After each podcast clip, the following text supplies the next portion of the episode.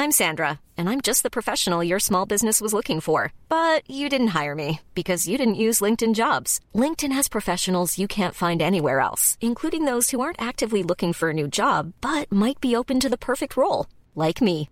In a given month, over 70% of LinkedIn users don't visit other leading job sites. So if you're not looking on LinkedIn, you'll miss out on great candidates like Sandra. Start hiring professionals like a professional. Post your free job on linkedin.com/people today.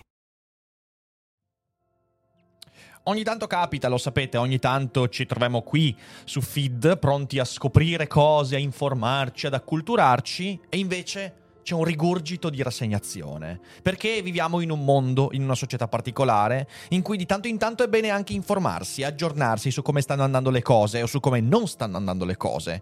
E quindi ci tocca approcciarci con timore e grande riverenza, ma di quella riverenza satanica, alla stampa italiana, ma tranquilli anche a quella estera. Quindi bentornati su Feed in questo rassegnato stampa. Ciao Olè! ciao, ciao Fede. Eccoci, buongiorno, meraviglie, come state? Avete passato una buona nottata? Avete digerito bene? Avete mangiato in modo sano? State bene?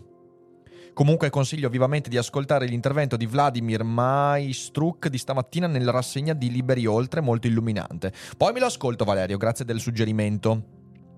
Eh, felice rassegnazione a tutti, ciao Tonio, ciao Riccardo, ciao e grazie, grazie a Marco, grazie a Filippo, grazie a Federico per gli abbonamenti, grazie, Grazie. mille, grazie per sostenerci. Rigurgito questi giorni è una cascata di merda, vabbè, e Valerio, sono anche molto contento che tu abbia censurato merda, ma in realtà è bene dirlo, merda.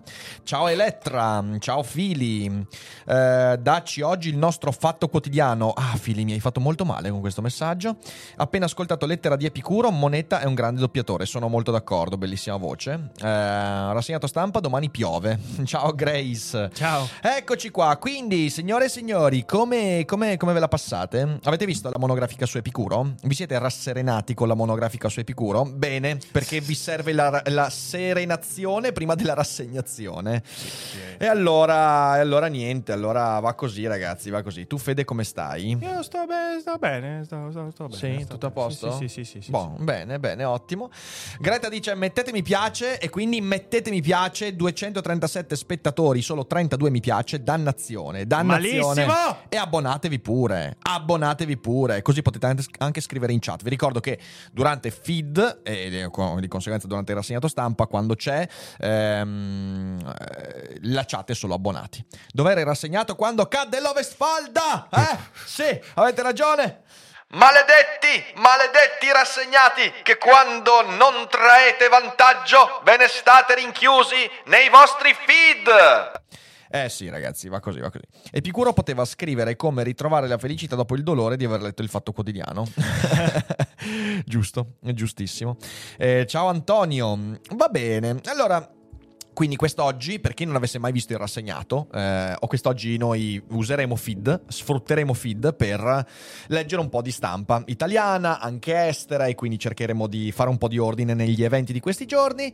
E niente, io direi sabato vorrei venire a vederti a Bolzano, se porto il laptop posso invaderti live. Eh, ciao Ollo, no io non sono sabato, sono domenica mattina, eh, sono domenica mattina. Eh, se porto il laptop posso invaderti live. No, no, no, non trasmettiamo in live le cose che avverranno mm, eh, in quel teatro. Per fortuna. Ehm, quindi, adesso ci lanciamo in questa rassegnazione, ma prima... Cambly. But I am constant as the northern star, of whose true fixed and resting quality there is no fellow in the firmament. Cesare avrebbe parlato così se avesse avuto Cambly duemila anni fa.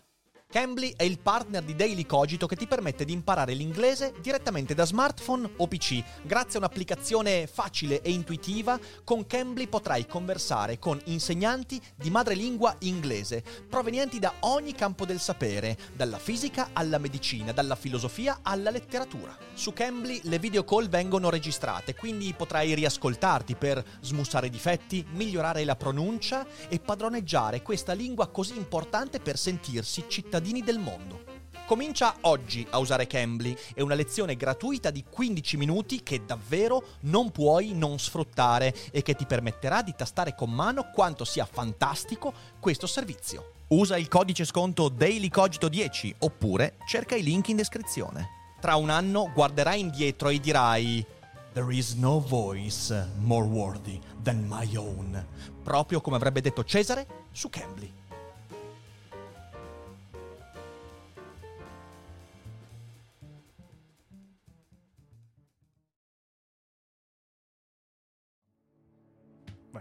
Quindi grazie a Cambly, mi raccomando, utilizzate il codice sconto DailyCogito10 per avere lo sconto di questo mese. Eh, io sto ricevendo tanti messaggi di persone che negli ultimi mesi hanno cominciato a usare Cambly e sono molto molto contenti perché è una bellissima applicazione. Quindi veramente grazie perché è anche un ottimo modo, oltre che imparare l'inglese, per imparare l'inglese, anche di supportare la trasmissione. Grazie mille.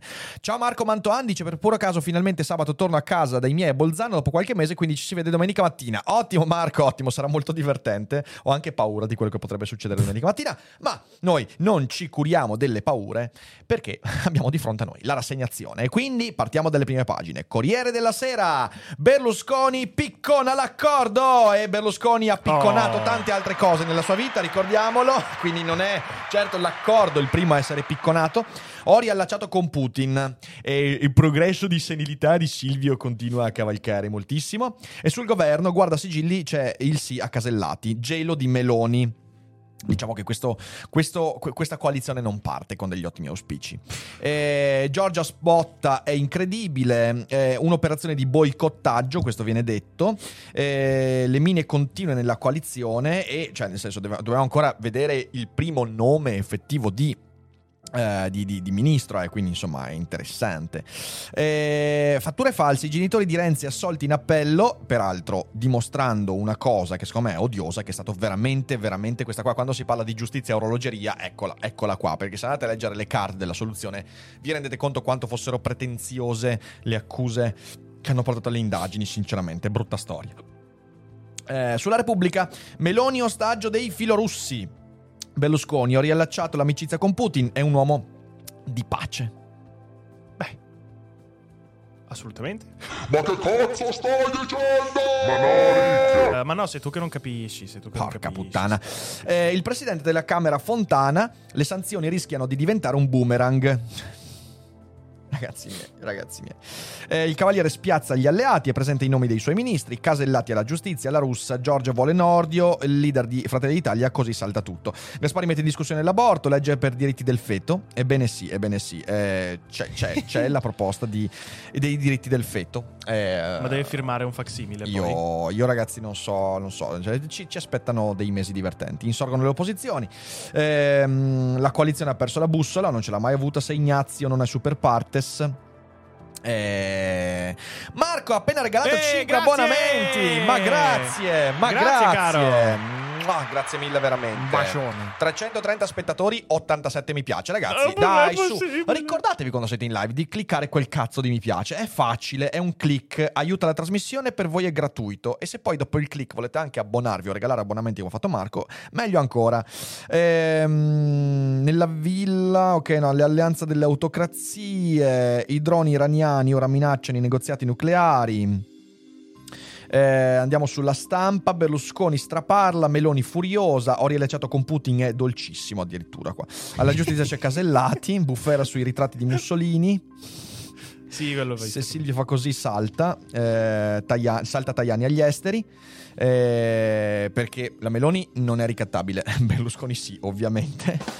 Ehm, allora, vediamo un po'. Norme anti-aborto, Gasparri ci prova, rivolta del donne, scherza col fuoco. Beh, decisamente sì, perché la, la- la proposta che è venuta fuori è veramente, veramente una merda. Da Casellati al caso Putin, il cavaliere agita la maggioranza. Due uscite di Berlusconi spiazzano gli alleati, Meloni si fa male da solo, Nodo Giustizia, eh, Fratelli d'Italia insiste su Nordio, per la salute spunta Bertolaso. Ehm, vediamo un po'. In- nel frattempo in Iran eh, Eh, sempre totale. peggio, il caos totale, non canta l'inno uccisa a 16 anni. Eh, Asra si rifiutava di intonare la canzone per eh, Khamenei e quindi insomma, come vedete, insomma, reagiscono molto bene. Livelli di rassegnazione già over the top, sì Greta, sono d'accordo, è veramente il male. Ehm, Oddio, c'è il fatto quotidiano, tanta paura. Ah, be- le Berluscomiche. Eh, ah, intanto l'offensiva ucraina è teleguidata dagli eh, Stati Uniti, ovviamente subito, subito con ste stronzate. Ehm, le Berluscomiche, però, devo dire che è bello. È un eh. bel titolo. Eh, beh, cioè, nel senso, mi fa venire in mente le cosmicomiche, anzi, è sicuramente una citazione da Calvino. Nordios, no, Casellati sì, il Caimano svela i regali e lettere dolcissime con Vladimir, Fratelli d'Italia evoca il voto.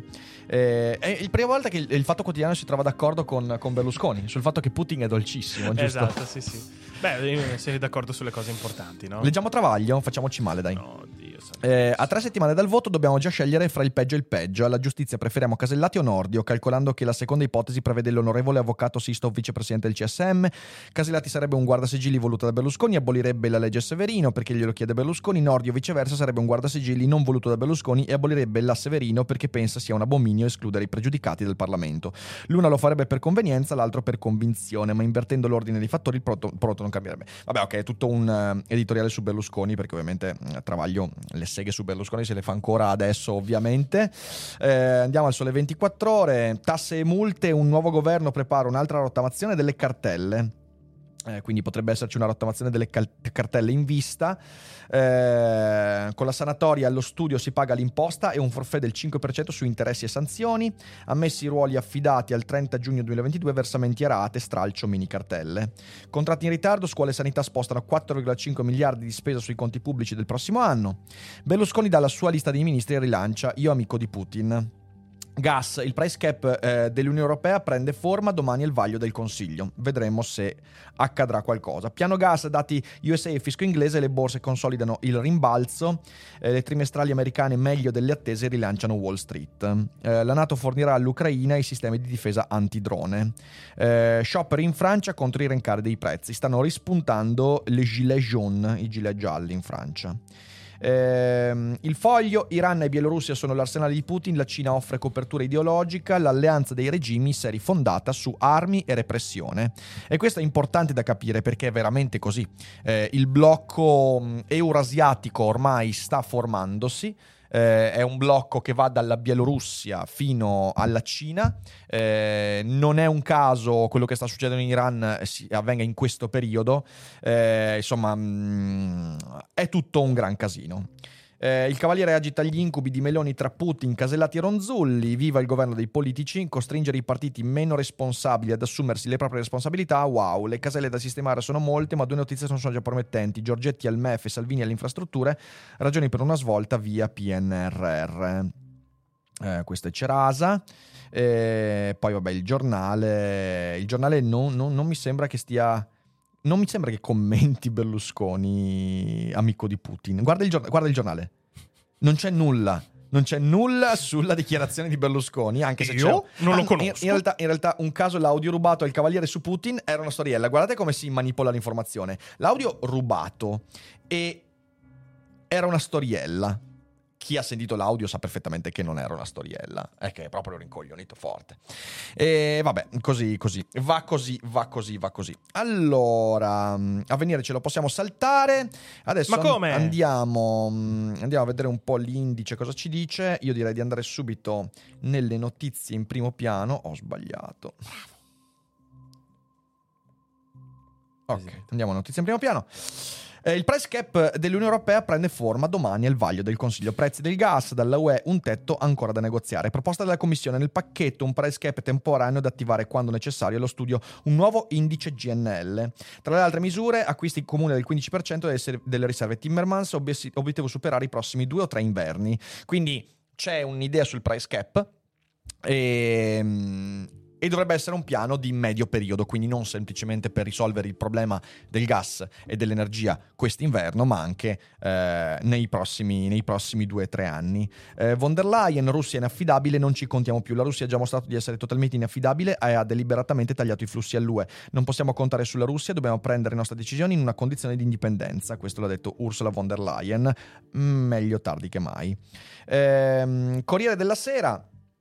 Cosa ho fatto?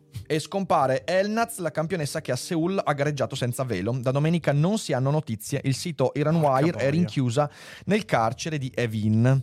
Eh, queste sono le situazioni. L'Iran continua mm, a. Tanto per quelli che insomma minimizzano queste cose qua. Eh, minimizzi, minimizzi, minimizzi, poi succedono questi, questi, eventi e poi sta lì e dici, ah ma come sarà successo?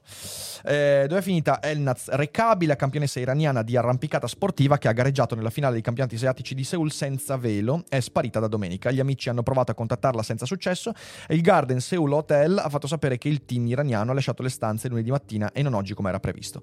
Questa è anche una buona risposta a tutti quelli che in questi mesi eh, stanno argomentando il fatto, eh, ma per le, donne, per le donne islamiche spesso il velo è una scelta. Certo. Certo. Però se tu in un momento del genere punti l'attenzione su questo, significa che sei one- disonesto intellettualmente. Eh, in realtà c'è un problema, il problema si chiama fondamentalismo, soprattutto in alcune zone del mondo, e io credo che sia necessario in questo momento storico dire, eh no, cazzo, non può la religione Vacanze in Sicilia o in Sardegna? Con i traghetti GNV porti tutto quello che vuoi, ti rilassi fino a destinazione e se prenoti entro il 14 maggio, posto ponti a partire da 33 euro. Non c'è modo migliore per andare in vacanza. Scopri i dettagli su gnv.it. Offerta valida sulle linee Napoli-Palermo e Genova-Olbia, 10.000 posti disponibili. Soverchiare i diritti civili e l'autodeterminazione di individui. È una cosa terrificante. Le preoccupazioni sono aumentate ieri quando sull'account Instagram dell'atleta, che ha 200.000 follower, è apparso un post di scuse per aver gareggiato senza velo. A causa di un cattivo tempismo e della chiamata imprevista per scalare la parete, ha scritto la donna, il mio copricavo si, si è inavvertitamente staccato. E vabbè, questo è evidentemente un modo per rattoppare il problema. E... Andiamo avanti, non canta l'inno a Khamenei, uccisa a 16 anni. Asra Panami, picchiata a scuola nel nord dell'Iran, ai genitori imposto di dire bugie sulle violenze. Questa è la situazione attualmente in Iran di un regime completamente, completamente pazzo. Sulla scia delle proteste seguite dalla morte di Masha Amini, la 22enne uccisa la, eh, dalla polizia morale per una ciocca di capelli che usciva dal velo, giovedì 13 ottobre le studentesse hanno detto no, un no che ad Astra è costato la vita dopo un pestaggio così violento da mandarla in coma e poi farla smettere di battere il cuore in ospedale, proprio come è successo a Masra Amini il 16 settembre scorso a Teheran. Un mese dopo, stesso destino, si muore perché non si canta, perché non ci si mette il velo come pretendono le autorità. Eh sì. Ehm... Poi senti anche quelli che dicono roba tipo, non so, eh, eh ma se protesti, se, sei contro il velo islamico, ma non dici nulla di fronte al velo delle suore, allora sei razzista. Eh, oppure quelli che dicono, eh ma ricordi che anche le donne da noi hanno delle costrizioni, devono truccarsi. Ecco, signore e signori, per me queste opinioni sono spazzatura, vera spazzatura e quindi siamo, siamo fuori, siamo fuori di testa. Ehm, andiamo avanti dopo queste brutte immagini. Veniamo e torniamo in Italia. Berlusconi piccona l'accordo. Ovviamente il titolo non è assolutamente casuale, sono assolutamente convinto che il giornalista volesse dire piccona come picconava col bunga bunga.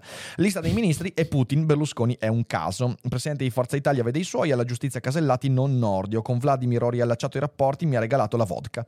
Eh, con la signora Meloni ho un rapporto di amicizia, mio figlio ha un rapporto di amicizia, il suo uomo lavora a Mediaset. Ok, questo. Le picconate, leggiamo le picconate.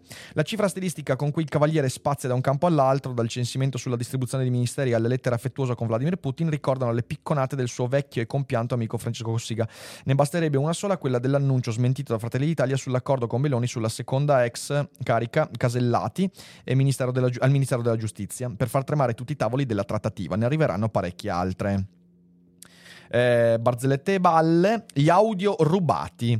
Dall'assemblea dei gruppi del Senato arrivano in differita pubblicati dalla press altri fendenti che Berlusconi indirizza alla signora Meloni. Mi ha riso in faccia, spiega il Cavaliere raccontando della trattativa di giovedì eh, scorso quando chiedeva una compensazione in termini di caselle di governo. Rispetto alle presidenze delle Camere finite a Fratelli d'Italia e Lega. Poi il giallo si fa intrigo internazionale, l'amicizia ritrovata con Putin, mi ha scritto per il compleanno una lettera affettuosa, ho risposto con una lettera altrettanto affettuosa. 20 bottiglie di vodka eh, che hanno viaggiato da Mosca ad Arcore, 20 bottiglie di Lambrusco che hanno percorso la tratta in senso contrario. Eh, bisognerebbe spaccargli in testa, secondo me. cioè, nel senso, ve lo dico, ragazzi, cioè, nel senso, prendiamo queste bottiglie di vodka e le fracassiamo sul cranio. E, vabbè, siamo. Mamma, mamma, mia, ma possiamo dire che è veramente Lovecraftiano quest'uomo. Cioè, ormai Nyarlathotep in confronto è di Disney Channel, capito? Cioè. È l'orrore, l'orrore. L'Edgar Abito, cazzo. Sanzioni a Mosca, Fontana ci ricasca, possono diventare un boomerang. La Russia, punire Putin serve perché togliere i quadri di Mussolini no alla cancel culture. Quindi, insomma, eh, ragazzi, dire che questo governo per ora è un bestiario è essere molto insultanti nei confronti delle bestie. Eh, è l'orrore che bestemmia al centro dell'universo, giusto Teto, giusto? Eh sì, sono d'accordo. Ehm noi potremmo cedere prima di loro perché la nostra popolazione è meno abituata eh, di quella russa a soffrire.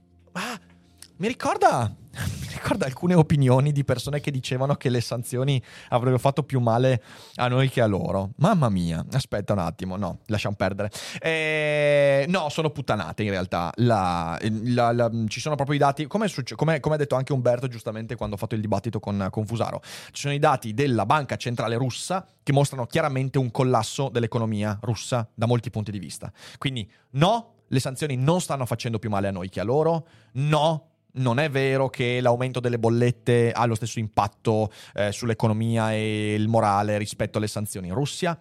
Ricordo una sola cosa, che la Russia non può utilizzare armamenti di alto livello in questo momento solo perché non ha l'approvvigionamento di chip e non c'è quell'approvvigionamento grazie alle sanzioni. Ok? Quindi se la Russia non può usare missili balistici, Tanto che tutti hanno paura, oddio la bomba atomica. La Russia non può usare missili balistici perché non ha i chip in questo momento. Perché servono microchip, tanti e potenti, per mandare missili tattici balistici, strategici, IC, IC, IC, IC. Quindi, caro Lorenzo Fontana, non dire puttanate. Cristo Iddio, Cristo Iddio. La Russia è piagata dalle sanzioni e il motivo per cui stanno perdendo la guerra è in buona parte grazie alle sanzioni, oltre che all'aiuto e alla fornitura di armi. Eh, andiamo agli esteri. Russi pronti a decisioni difficili, continua la propaganda e le minacce. Il comandante supremo Surovikin va in tv, noi sotto attacco costante. A Kherson ordinata l'evacuazione dei civili. Kherson praticamente rischia di essere liberata dai russi. Il nuovo comandante in capo dell'invasione russa eh, dell'Ucraina, generale Sergei Surovkin, ha parlato in un'intervista alla TV russa di situazione tesa per le sue forze costantemente sotto attacco nemico. È raro che un ufficiale di Mosca metta difficoltà e il timore degli osservatori è che non si tratti di una presa di coscienza, ma di una giustificazione preventiva per le azioni che sta per ordinare. Non possiamo escludere decisioni difficili. La peggiore sarebbe un attacco nucleare, la migliore il ritiro. Ecco, di nuovo questa roba qua, ricordatevi tutte le cose che abbiamo detto e fatto nei mesi scorsi, eh, nelle settimane scorse, anche la puntata dedicata proprio al nucleare e a capire qual è il ruolo di questa minaccia. Ok? Bene. Saranno mesi ad altissima rassegnazione, sono d'accordo. Eh sì. Eh, anche in questo caso potrebbe essere eh, per salvarli dall'avanzata delle forze di Kiev oppure dal fallout radioattivo di una bomba russa. Eh, eh, oggi è convocata a Mosca, ma tu immagina, ma tu immagina se... Eh, cioè, una bomba nucleare a Kherson significa fallout radioattivo per una porzione del territorio russo.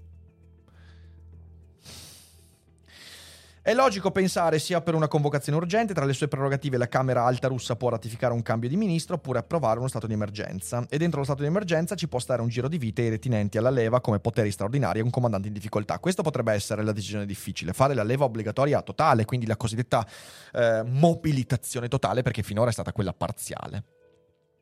Ehm, andiamo avanti. Stormi di droni su Kiev, ma Mosca si prepara a ritirarsi da Kherson. Raid senza tregua, un terzo dell'Ucraina al buio, blackout in mille città. Il generale russo Surovkin ammette situazione difficile sul fronte sud. Anche qua, insomma, viene detta la stessa cosa.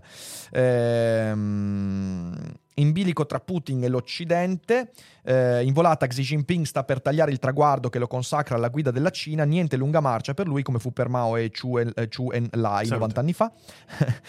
Coreografato nei dettagli, il ventesimo congresso del Partito Comunista Cinese è una marcia trionfale. Come per i padri fondatori della Cina contemporanea, la parte più difficile viene dopo. La Cina che vuole, ha detto, è socialista, forte, avanzata, sicura all'interno come all'esterno. L'attendo tre scelte difficili. Poi è molto bello vedere che durante questo congresso eh, lui ha praticamente costretto il partito a elogiare le eh, politiche Covid, anche se sono state disastrose per la Cina da mille punti di vista. La politica Covid-0 è stata un macello incredibile per l'economia e la società cinese. Ancora adesso ci sono zone della Cina che sono in totale lockdown, milioni di persone ogni giorno per colpa di 2, 3, 10, 15, 20, 50 contagi vengono messi in lockdown regionale. Ed è, ed, è, ed è tosto. Eh, e dico, è interessante come lui abbia costretto, perché noi sappiamo che nei mesi scorsi la- la- i quadri del partito cinese hanno contestato molto spesso eh, questa strategia ehm, di puntare sui lockdown e non sulla vaccinazione. La Cina è molto indietro con la vaccinazione, il vaccino cinese non è efficace come, quello, quelli, come quelli occidentali, è una cosa che bisognerebbe ricordare ogni tanto. E, e però di fatto durante questo congresso, per il, per il semplice fatto che Xi Jinping non ha rivali all'orizzonte, lui ha avuto il potere politico di far elogiare persino questo disastro. Ehm, tanto ma non troppo chiede quando cacchio finirà questo zero Covid. E non finirà. Non finirà perché...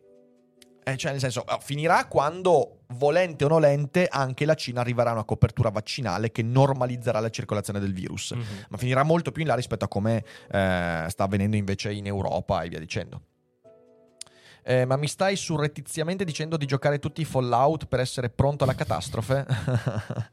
E io non ho mai giocato nessun Fallout. Neanche Eh, prima o poi dovrò, dovrò darci un'occhiata. Eh, sesso, alcol e torture, i fantasmi di Cogito Studios. Pischi sotto l'occupazione. Nella villa i soldati violentavano le ragazze ucraine. A metà strada tra Kharkiv e Donetsk è stata in mano russa per sei mesi, ora svela segreti che pochi hanno voglia di ammettere. Tra gli abitanti c'è chi parla di stupri e chi accusa le donne di collaborazionismo. Ma dai, una forza militare invade un paese democratico e le donne vengono stuprate. Fede, Mm. ma cosa è successo? Ma sai che non ho mai sentito prima questo twist? No, no, no, ma non ho mai Davvero? sentito prima questa Ma i russi non erano tutti buoni, democratici, denazificanti. Ma stiamo scherzando. Sono i veneti buoni. Sono i nazisti, sono i nazisti, sono i nazisti che, che- che- che fanno, che fanno gli stupri, mica Sì, i russi. infatti no, no, no, no, è tutta una balla, è tutta una fucking nevs. No, no, sono i tedeschi. I tedeschi, anzi gli ucraini in realtà lo facevano i russi. Fucking nevs. Sono le donne ucraine che stupravano i soldati Esatto. russi. Ah, esatto. capito. Perché li invitavano, li soggiogavano donne e ucraine che inciampavano e finivano su piselli campo di russi. pannocchie. Esatto, un campo di pannocchie. Mamma mia! Eh, vabbè, ragazzi, scusatemi, scusatemi l'amar- l'amaro sarcasmo, però. però È non- triste. Cioè, nel senso, non, non ce la faccio, non ce la faccio. Poi in questi giorni vedi lettere idiote di intellettuali idioti che chiedono la pace. Eh, Dicendo che in realtà bisognerebbe riconoscere la Crimea russa e bisognerebbe. Cioè, ma ste puttanate, ma ste puttanate. E ancora voi ascoltate i cacciari, ancora voi ascoltate questa gente completamente, completamente avulsa dalla realtà. Grazie Simone. Io veramente. Grazie Simone, benvenuto nella fuga dagli zombie. Una guerra pucciosa, esatto, Federica, esatto. Massimo dice più che altro, mi chiedo quando finirà la psicosi da Covid. Non sono un complottista, ma tanti virologi dicono che non è assolutamente pericoloso ed anzi ormai un pericolo per le attività ospedaliere. Ma, eh, cioè, nel senso, vabbè, io sono anche sincero, mm, vedo molta meno psicosi da Covid. Adesso aspettiamo quest'autunno.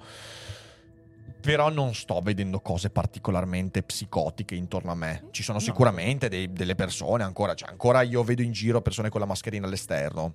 Non faccio problemi perché, oh, se vuoi tenerti la mascherina, che sia quella da Covid o quella da Zorro, per me non è un problema. Bello. Però, insomma... No, ovviamente- che dovevano eh, sfogare la rabbia dovuta alla provocazione della Nato. Eh, guarda, no, ma io, io veramente. Promettici che ci farai riprendere da questa rassegnazione prima del prossimo rassegnato stampa. Sto implodendo. No, Greta, No. tranquilla. Cioè, doma- domani, beh, domani poi feed lo tiene sempre fede. eh. Yes. Io vi dico, in, questi- in queste settimane, fino a metà novembre, eh, svariati feed li terrà fede perché io sto finendo di scrivere il nuovo libro, di cui presto avrete notizie.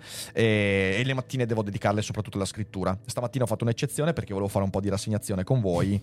Ehm, però, insomma. Sarà una guida su Elden Ring, ragazzi. Aspettando i russi, la paura di Bakhmut. Assalto a Bakhmut, la città stretta tra due linee di fuoco è una delle poche in cui i russi lentamente guadagnano terreno, qui combattono le milizie Wagner, pochi uomini spietati ben addestrati a cadere, sono villaggi fantasma quasi disabitati e ridotti in macerie. Il soldato ci hanno invaso perché vogliono essere i padroni, non per la terra. I pochi civili rimasti non vogliono andare via eh, con il bus dei profughi, alcuni aspettano i russi. Eh, quindi insomma sempre racconti dal fronte. Eh, Arthur Zihit dice che sono gente spietata che sono una setta più che un esercito che arrivano a mucchie uccidono a caso e che nelle ultime settimane sono stati raggiunti da gruppi di gente normale a cui qualche scellerato ha messo in mano un'arma i tossicodipendenti i detenuti. Li chiama così dice che a combattere oggi coi Wagner ci sarebbero i russi destinati alla vita civile ma feroci come loro. Eh, difficile dire quanto la presenza di nuove braccia da guerra sia la leggenda che segue la mobilitazione parziale. Certo è che l'esercito regolare russo russo ha perso 100.000 tra soldati feriti e uccisi da febbraio e che sia il collasso. Così come certo che gli equilibri al Cremlino si stiano ridefinendo e che i Wagner ehm, voglia capitalizzare eh, questo vuoto riempendolo. Eh, cioè, come, come, dicevo anche nella puntata della scorsa settimana, quando abbiamo letto il post del colonnello Nato, ehm, il, nell'eventuale che io credo prima o poi avverrà eh, cambio di regime in Russia, il pericolo è quello che poi prevalga la porzione massimalista. Eh, perché per quanto Putin eh, sia un grandissimo figlio di Putin e che effettivamente vada livellato al suolo, eh, ricordiamoci che poi un vuoto di potere renderebbe delicatissimo il cambio di equilibri, perché se è vero che in Russia c'è una porzione di persone, anche oligarchi, e li abbiamo visti sparire anche nei mesi scorsi, eh, che vorrebbero un ritorno alla normalità, che ormai è impossibile, eh? cioè non, non, si torna più come prima, sappiatela questa cosa qua, cioè se domani, se domani scoppia la pace, non si torna come prima. Eh, però vabbè, anche se dovesse, c'è una porzione di persone che vorrebbe questo, però c'è una porzione altrettanto nutrita che vuole accelerare e rendere ancora più violento il, l'intervento russo. E quindi sì, la situazione non è particolarmente promettente. Andiamo avanti, andiamo avanti. Droni e missili a Putin. Teheran mette a rischio i negoziati sul nucleare. Eh, quindi l'Iran sta, ma lo sappiamo da tempo, fornendo armi alla Russia. Kiev chiede a Israele di fornire difese antiaeree. Adesso anche Riyadh dovrà decidere conquistare ma mi sembra già abbastanza chiaro. L'Iran nega di aver fornito droni, ma è smentito dall'evidenza sugli apparecchi abbattuti su Kiev, quindi se davvero intendesse restare neutrale nel conflitto dovrebbe prendere atto della realtà sull'uso che la Russia fa delle sue armi contro i civili e interrompere le forniture. Invece, secondo la Reuters, il 6 ottobre una delegazione guidata dal primo presidente Mohammad Mokber ha visitato Mosca, promettendo la consegna di altri droni più i missili Fateh e Zolfagar. Finora avrebbero rifiutato gli Arash 2 più sofisticati e a lungo raggio. Quindi l'Iran canaglia da ogni punto di vista. Abbastanza. E mettete like. Bravi, bravi, bravi. Erdogan frena sulla mediazione e Mosca cerca soldati nelle carceri. Ankara, per ora niente vertice Putin-Zelensky, uh, Zelensky, scusatemi, Zelensky, Zelensky, in realtà mi avete corretto in tanti, non è Zelensky, ma è Zelensky. Eh, Belensky. Be- no, Belensky. Non è Belensky? No, Belensky, no, Belensky. No. Non si dicono queste cose, Fede. È, è carino? No, okay, non è vero. No. Non, non ha una farfallina anche lui sulla no, coscia? Smettila, no, smettila, okay, Fede. Ehm, ma questo in realtà non ci sorprende perché sappiamo che... Grazie, Parabellum! Grazie! Grazie carissimo, eh, benvenuto, benvenuto. Eh, dicevamo, ehm, eh, noi lo sappiamo questo perché anche l'abbiamo detto anche settimane fa, Erdogan non ha la forza di mediare quello che sta succedendo. Eh, anche le mediazioni che sono state a febbraio, insomma, sono state, sì, sappiamo, insomma, la Russia ha mandato gente di quarto, quinto, sesto livello. Eh, quello che sta cercando di fare Erdogan è di eh, rafforzare la propria immagine in patria, perché vicino alle elezioni. Sappiamo che la crisi ha colpito duro e forte eh, nell'ambito dell'economia turca e quindi Erdogan vuole mostrarsi come l'ago della bilancia pur non potendo veramente esserlo. Eh, quindi c'è questo, c'è questo continuo eh, andirivieni nel, nell'idea di queste. cioè, non ci sarà una mediazione della Turchia. Grazie Enrico, benvenuto Grazie, in Fuga caro. dagli zombie. Eh, Parabello, davvero sei così convinto che nel giro di uno o due anni non si ritorna? Pecunia non olet, io non sono così convinto della fibra morale dei nostri politicanti. Ma guarda, allora, non è una questione di fibra morale, secondo me è una questione proprio molto pratica. Eh, quello che sta succedendo, e la, non solo la guerra, ma la congiuntura pandemia-guerra, di fatto, secondo me, ha rotto qualcosa nel meccanismo che eh, soggiace a quello che chiamiamo globalizzazione. Cioè, i flussi di merci, molto molto semplicemente. Eh, quindi io non credo che nel breve periodo si possa tornare, perché mh, eh, quello che abbiamo vissuto negli ultimi 40 anni non era soltanto la costruzione di un sistema di circolazione di merci, persone e idee eh, mai così ben lubrificato e basato sulla fiducia che questi meccanismi non potessero essere compromessi. Il fatto che siano stati compromessi così pesantemente, secondo me, renderà molto molto difficile tornare come prima.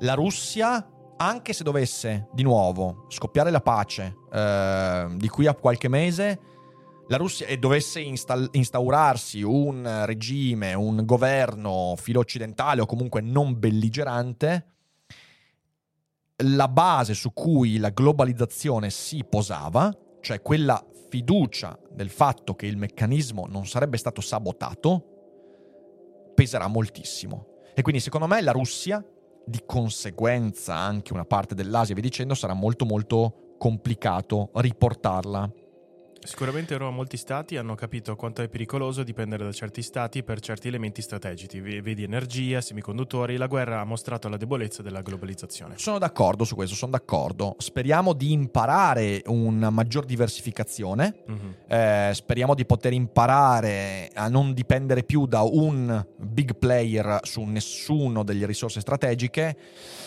Però ecco, non, non lo so, eh, io sono un, sono un po' pessimista. Secondo me eh, siamo di fronte a un decennio in cui quello che abbiamo vissuto negli ultimi 30 anni non si ricostruirà facilmente. Cioè la guerra, soprattutto dopo la pandemia, o anzi la pandemia ancora in corso in realtà, sì. eh, non, è, non renderà facile questo ritorno. Quando può essere analoga alla crisi del 2008, allora è stata la mancanza di fiducia tra banche, adesso tra nazioni. E secondo me questo è molto più grave. Eh, ripeto, eh, l'emblematico è l'attentato al Nord Stream 2, ragazzi. Mm. E cioè, quella lì, secondo me, simboleggia eh, ciò che intendo. Per 60 anni abbiamo. No, 60, no, mettiamola, no, non facciamo gli esagerati. Per 30 anni, dal crollo del muro di Berlino. In Occidente, però, da molto di più. Eh, abbiamo. È come se avessimo presupposto che una cosa del genere non potesse accadere. Mm-hmm. Abbiamo sempre investito ingenti quantità di denaro nella costruzione di infrastrutture straordinarie, le dorsali oceaniche per la connessione internet, per lo scambio di informazioni e non solo, anche di risorse, eh, gli oleodotti, eh, le, i, i, gasdotti, eh, le, le, circolazioni via mare delle navi. Ok, più grave, la più grave minaccia che c'è stata in questi 30 anni erano i pirati. Ok, letteralmente. Ehm non abbiamo mai presupposto in questi 30 anni che qualcuno potesse far saltare per aria un gasdotto come il Nord Stream 2. Quell'evento secondo me rappresenta il fatto che ci metteremo molto tempo a ricostruire quella fiducia, perché vivremo in qualche modo sempre per molto tempo sul chi va là, quando qualcuno dovrà progettare qualcosa di così costoso, ingente, che richiede un atto di fiducia. Grazie, Questo Roberta. è quello che penso io. Grazie Roberta, grazie mille per l'abbonamento, ma andiamo avanti. Ma che tanto è stato un guasto, Rick, non è stato un attentato. No, sono stati gli americani. ah, realtà. giusto, sono stati gli americani, americani evidentemente, avevano tutti, tutti, gli interessi, tutti, gli interessi, L'alleanza delle autocrazie. Eh, c'è una novità importante che rischia di mutare le caratteristiche del conflitto in Ucraina. La rinnovata alleanza fra Russia e Iran e il coinvolgimento di Teheran nel conflitto. L'intesa strategica fra Russia e Iran non è una novità, i due paesi oggi entrambi sotto dure sanzioni internazionali hanno sperimentato da, già da tempo forme avanzate di cooperazione economica, politica e militare. Ehm, ma a Teheran, Vladimir Putin e Ebrahim Raisi non hanno soltanto discusso di gas e petrolio, gli sciami di droni kamikaze che in queste ore fanno decine di vittime civili in tutta l'Ucraina e puntano a terrorizzare la popolazione civile con attacchi indiscriminati su case e centrali elettriche, sono uno degli effetti concreti di un'intesa molto più ampia. Ciò a cui stiamo assistendo non è soltanto il rafforzarsi dell'intesa fra le petro-dittature di Russia e Iran, ma la nascita di un asse politico-militare in diretta competizione con l'Europa, l'Occidente e la comunità democrazie. Non c'è alcun dubbio su questo. Grazie Massimiliano grazie, per la super chat. Mille. Dici, eh, quindi secondo te troveranno delle politiche per rendere sostenibili i costi nell'attesa si spera di dover dipendere meno dagli altri? Eh, è quello che si sta cercando di fare. La vera domanda è se ci riusciranno. E io non lo so. Eh, adesso c'è il price cap al gas, che è una misura discutibile, cioè nel senso non è una misura che potrà risollevare tutto quanto, perché poi tutto quanto dipenderà sempre ovviamente dalla capacità di emanciparsi. Noi possiamo mettere il price gap fin cazzo vogliamo, ma finché non diversifichiamo i flussi in arrivo e quindi non mettiamo in funzione regas- i rigassificatori, non troviamo altri punti di eh, fornitura e via dicendo, il price cap potrà fare soltanto una piccola percentuale dell'intervento che serve per evitare Mhm. le esplosioni di prezzi. Quindi mh, stanno cercando queste politiche, le troveranno, non lo so. Adesso anche il governo, l'ultimo gesto del governo è stato fare questo ultimo decreto aiuti che dovrebbe comunque aiutare le bollette, soprattutto per le fasce più povere. Non te lo so dire se ci riusciranno, non, non te lo so dire. Eh, grazie anche a Matteo per la fuga dagli zombie, grazie mille a tutti gli abbonamenti di questa mattina, andiamo avanti. Olè. Ah, qui si racconta ancora, insomma, le contestazioni. Elnaz e Asra, giovani ribelli di Iran umiliate e uccise per la libertà.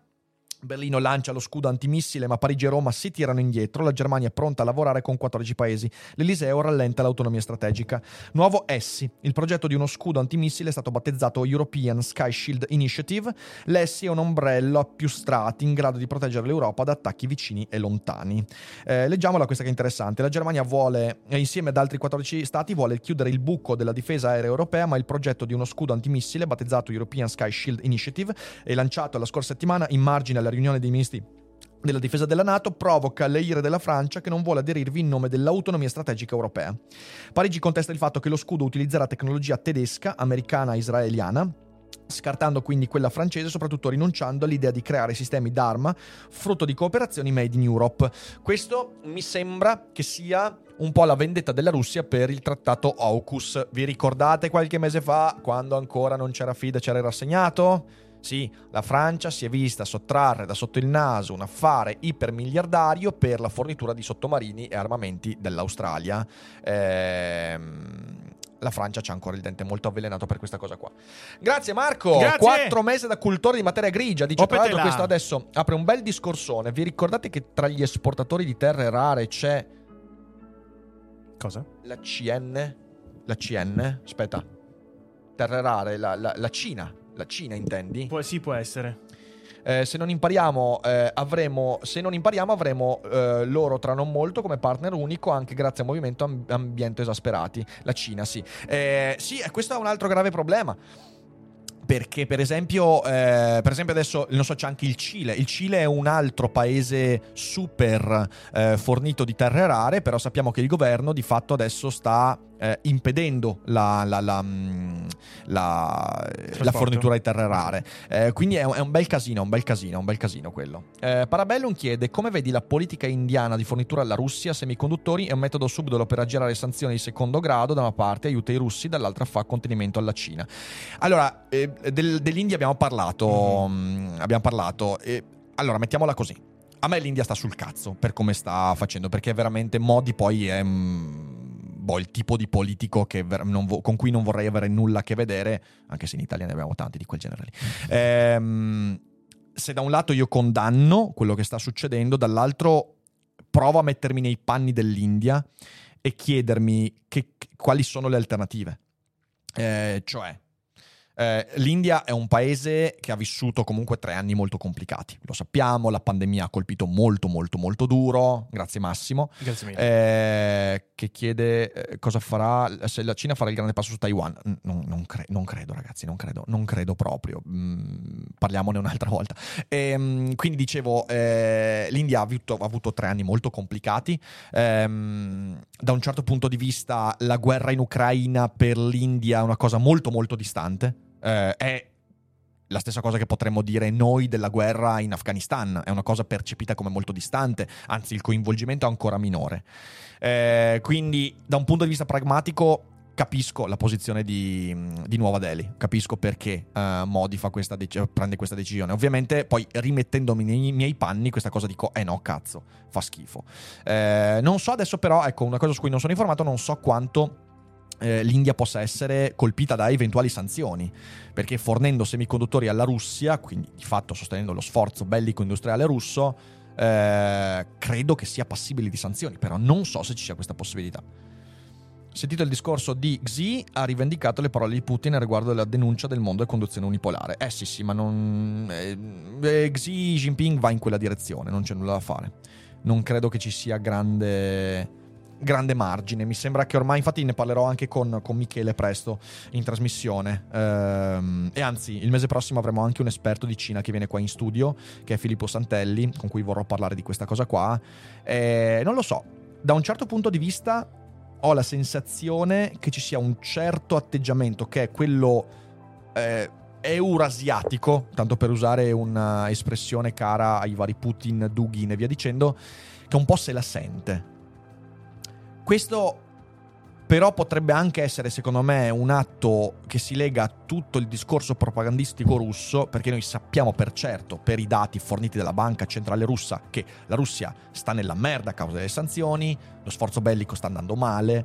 Quindi comunque io non so se Xi Jinping voglia esporsi così tanto. Qualche settimana fa abbiamo letto anche un articolo di stampa cinese, una comunicazione della stampa cinese filogovernativa, che in qualche modo diceva attenzione, stiamo attenti perché l'amicizia fra Xi e Putin potrebbe fare male alla Cina. la Cina è sempre molto cauta su queste cose qua.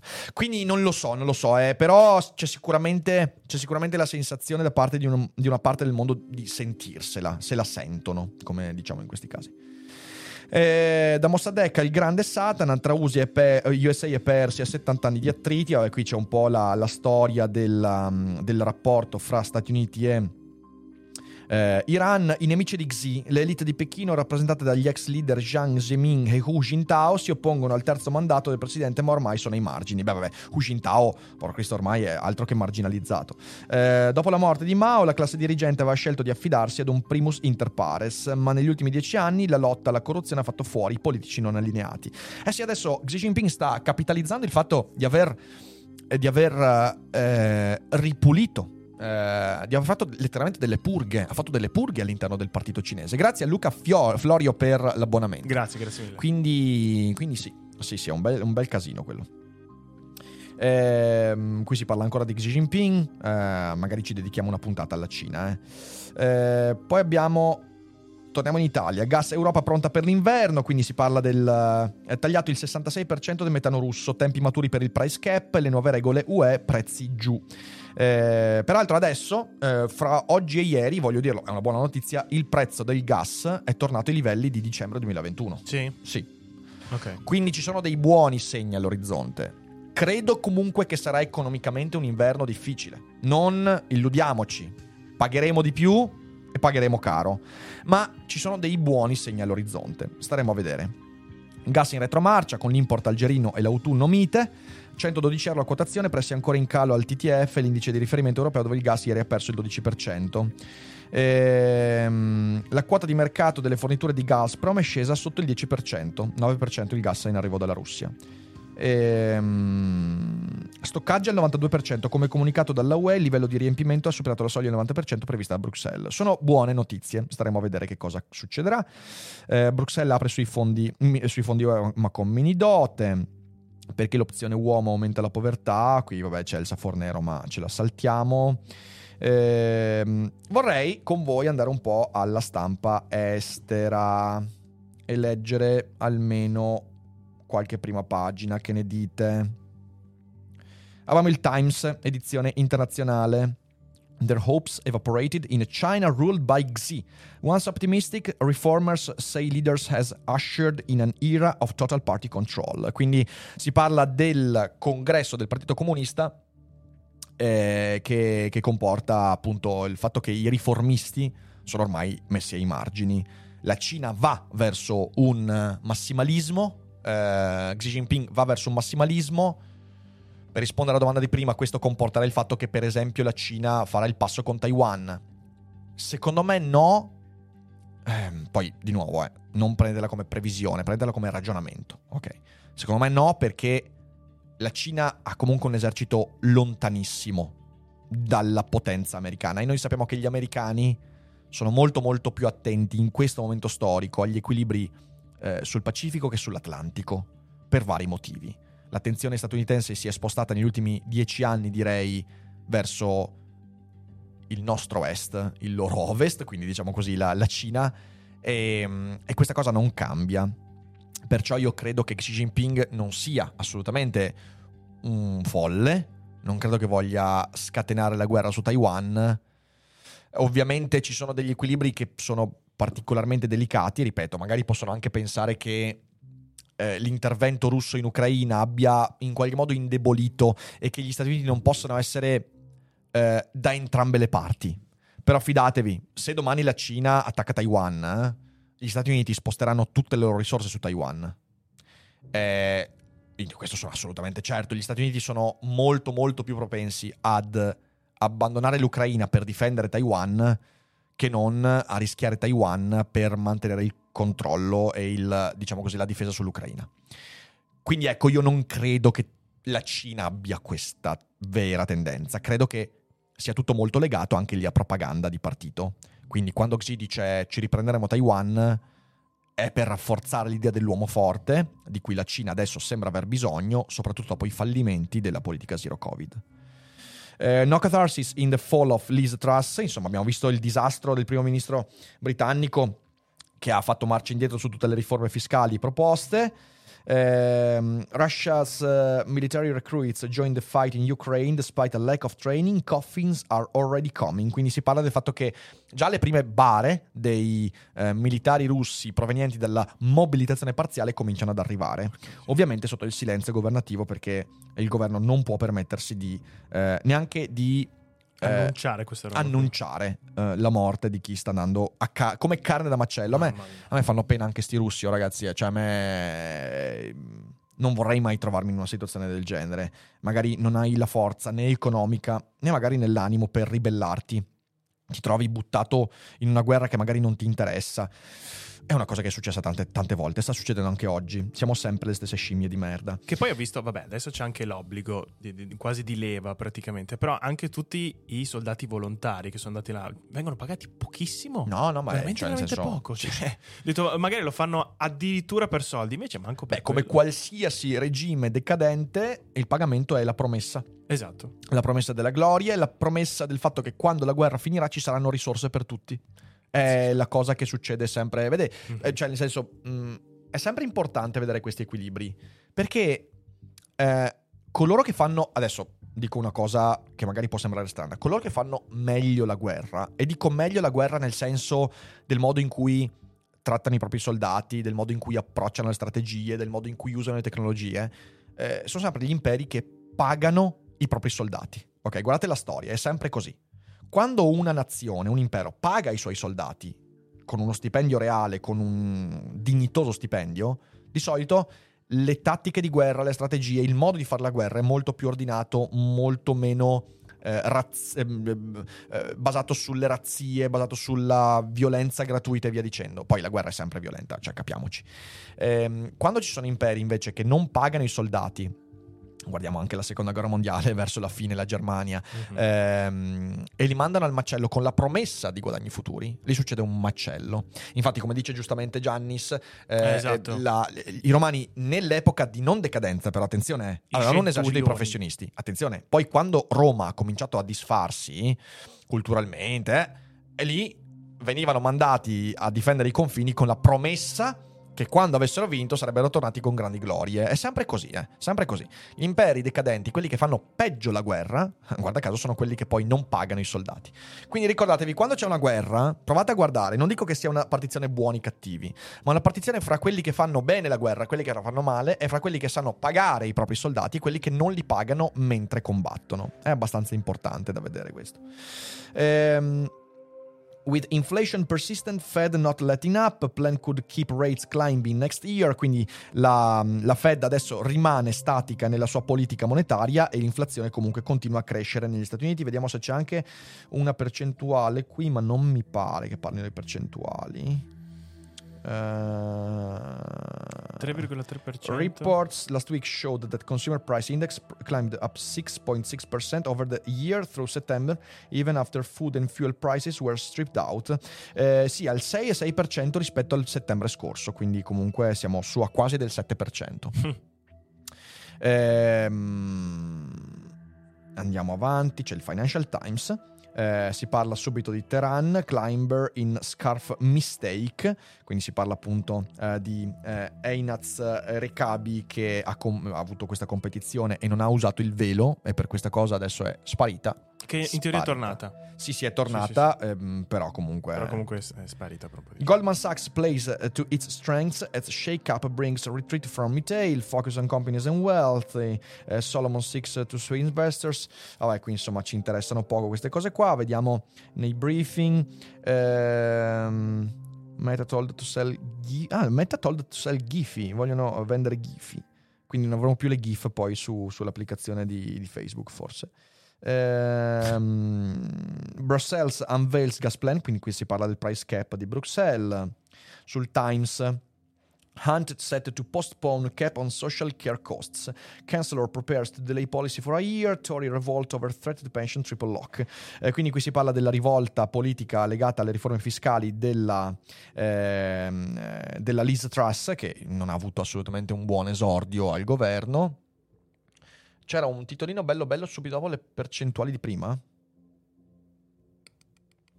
In right let Italy. Ah, ok, sì. In right let Italy, future hinges on billionaire premier from past. Eh, quindi nella, nella destra a guida, eh, nella, nell'Italia a guida di destra, eh, le i futuri mh, compromessi stanno su un eh, miliardario eh, che in passato è stato premier. Vabbè, si parla quindi di Berlusconi. Bello, bello, interessante. Adesso andiamo a vedere cosa dicono. Comunque, leggiamo anche qualche, qualche articolino. eh. Eh, in Francia, enquête sur les œuvres disparues de la bibliothèque d'Ussé. Eh, vabbè, qui non so. Budget, dernière bataille avant le 40, eh, 49.3. Cos'è questo? Vabbè, sono tutte cose interne della Francia che ci interessano fino a un certo punto. Ehm, La vignetta. eh, sì, sì, sì, sì. Eh, au pied du mur, l'exécutive, ok, anche qua si parla di la guerre en Ukraine change les donnes des dissuasion nucléaire. Ehm, quindi si parla appunto del deterrente nucleare anche qua in, eh, nella stampa francese. Vediamo un po' lì, non c'è niente di particolare. El país. eh, eh, los ataques rusos dejan sin luz a cientos de miles de ucranios. Moscú evacua localidades de Gerson y se ruega el control de la capital de la provincia. Eh? Bravissimo. Vero? Grazie Fede. Sembri il ciapo. Ma vaccia pa. Eh, Sanchez esprime la inflazione recauda, eh, non so come dice 33.000 in spagnolo. 33.000. 33.000? Sì. Che lingua di merda. Ehm, vabbè, eh, andiamo a vedere se c'è qualche articolo invece mh, nel- nell'indice che ci può interessare. Eccolo qua, quello che abbiamo visto sul Times. In Right Led Italy, feature hinges on billionaire premier from Pest. Pest. Uh, the tableau may have evoked an Italian remake of Weekend at Bernie's more than a modern triumvirate. Eh, è un po' la, la storia di Berlusconi. It was nearly 30, year- 30 years ago that Mr. Berlusconi bought his partners, once small marginalized parties, into one of his government and Italy's political mainstream. Sono 30 anni che c'è Berlusconi, ragazzi, 30 anni, 30 anni. Ehm, vabbè, non è che, cioè, non credo che ci sia nulla di nuovo, sono tutte cose che abbiamo già visto. Mi interesserebbe più che altro vedere qualche cosa legata all'Ucraina. Comunque qui Berlusconi boasts of Putin vodka gift. Ehm, thank you President Xi. Vediamo questo. Chinese paramount leader is inadvertently restoring faith in the free world. ok, vediamo. Please accept my country's gratitude and congratulations as you embark on your third term as General Secretary of the Chinese Communist Party. Questo è di Brett Stephens, che è un bravo editorialista. Uh, though it may not be obvious, obvious now, we believe your reign will one day be recognized as one of the great unexpected blessings in the history of the United States, as well as that of other free nations. A few exceptions aside, this was not what was generally expected when you first became paramount leader 10 years ago. Back then, many in the West had concluded uh, that it was merely a matter of time before China was restored its, uh, to its ancient place in the world's dominant civilization and the largest economy. China's astonishing annual growth rates, frequently topping 10%, put on our major economy progress in the shade. Ok, qui quindi dice, quando sei salito al potere, eh, tutti quanti pensavano che sarebbe stato soltanto questione di tempo prima che la Cina fosse eh, rimessa al suo antico posto. At the policymaking level, there was widespread acceptance that a richer China would be vastly more influential abroad and that the influence would be felt from Western Europe to South America to Central Asia. Eh, quindi era sentito da tutti il fatto che la Cina sarebbe diventata un centrale economicamente per il resto del mondo. Eh, Now that we thought that uh, all was well with China, your rise coincided with the dramatic downfall of your principal rival, Bogzilai, amid rumors of a possible coup. Uh, Long term challenges uh, required prudent management, so did the international resentment and resistance that swiftly rising global powers invariably engender. Still, you seemed up to the job. Your family's bitter experience during the Cultural Revolution, vabbè, qua tutta la storia della famiglia sua. Um, Your determination to crack down on corruption seemed matched by your willingness to further liberalize your economy. Quindi eh, quando eh, Xi Jinping ha, eh, diciamo così, ehm, portato avanti le sue politiche anticorruzione, ehm, sembrava essere in concomitanza con la volontà di liberalizzare l'economia. Uh, and your stay with the family in Iowa in 1980s raised hopes, quindi il fatto che tu abbia vissuto anche negli Stati Uniti ha eh, aperto un po' di speranza per uh, l'America. Those hopes haven't just been disappointed, they've been crushed. If there's now a single point of agreement between Donald Trump and Joe Biden, is that you must be stopped. Uh, how did you do it? Quindi, se queste speranze, quindi la speranza che Xi Jinping sarebbe stato un continuatore delle politiche di espansione economica e di liberalizzazione economica che la Cina ha intrapreso dagli anni 90 in poi, eh, con Deng, Xiaoping e via dicendo, eh, queste speranze sono state non soltanto disattese, ma anche distrutte. Se c'è un singolo punto di accordo fra Donald Trump e Joe Biden, o Tom Cotton e Nancy Pelosi, è che tu vai fermato. Come ci sei riuscito? Your war on corruption has turned into a mass purge. Your repression in Xinjiang reveals the Soviet gulags. Your economic reforms amount to return of typically inefficient state-owned enterprises and dominant players. Quindi eh, le tue politiche economiche eh, sono state repressive, eh, ci sono stati eh, casi in cui si è visto l'esistenza letteralmente di gulag Uh, your zero COVID policy has at times transformed China's great metropolises into vast and unlivable prison colonies. Your foreign policy bullying has mainly succeeded in encouraging Japan to rearm and Biden to pledge that America will fight for Taiwan. La tua politica zero COVID ha in alcuni momenti trasformato le tue grandi metropoli cinesi in prigioni a cielo aperto e la tua politica estera, fatta di bullismo, eh, piuttosto è riuscita a incoraggiare il Giappone a riarmarsi e Biden Biden a promettere che l'America avrebbe combattuto per Taiwan. È molto interessante questo pezzo, molto interessante. Eh, credo sia... Sì, andiamo a vedere cosa, mm, cosa dice alla fine. None of this solves our problems here in the United States. In many ways, your truculence exacerbates them, not least in the increasing risk of we may someday come to blows. But in the long run competition between the free and unfree worlds, you are unwittingly helping make the case for the free. Uh, to adapt a line from my colleagues uh, Tom Friedman, does anyone want to be your China for a day? I doubt it. Quindi, anche se gli Stati Uniti hanno dei problemi sul lungo, medio termine, sicuramente però le tue politiche, che sono politiche assolutamente eh, repressive, autocratiche e via dicendo, hanno almeno portato avanti la causa per un mondo libero. Perché quando si vede la tua Cina priva di libertà, dice eh, Brad Stephens, chi vorrebbe mai viverci? Credo nessuno. Which is why we want to say thanks.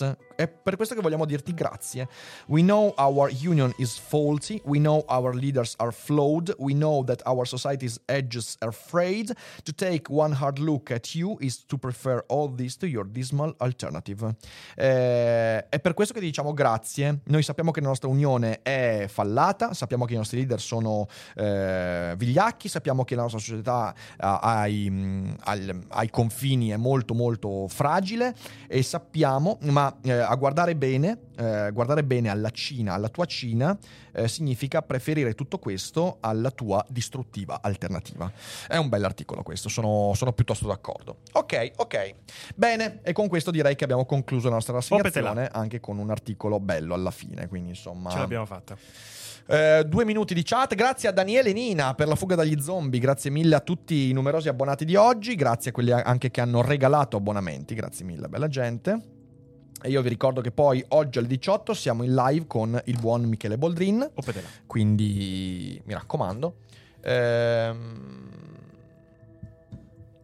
Ma dove sono finiti quelli del Zero Covid? Eh, Valerio, sono... stanno facendosi un tè. Stanno facendosi un tè da mesi e mesi. Allora, io vi ringrazio tanto per aver seguito eh, la puntata. Grazie, Ehm, noi ci rivediamo alle 18 con il Dufere Boldrin eh, che recuperiamo. Ehm, ma quindi questo nuovo libro, dai su dici qualcosa. Non posso ancora, Greta. Ehm, dobbiamo aspettare ancora un po'. Dobbiamo aspettare ancora un po', ma magari in un post per soli abbonati vi do qualche indizio nei prossimi- nelle prossime settimane. Abbiate ancora un po' di pazienza. E basta. Grazie mille di nuovo. E noi ci rivediamo dopo alle 6 con il buon Michele Boldrin. E buon pranzo. Ciao belli! Ciao belli, ciao!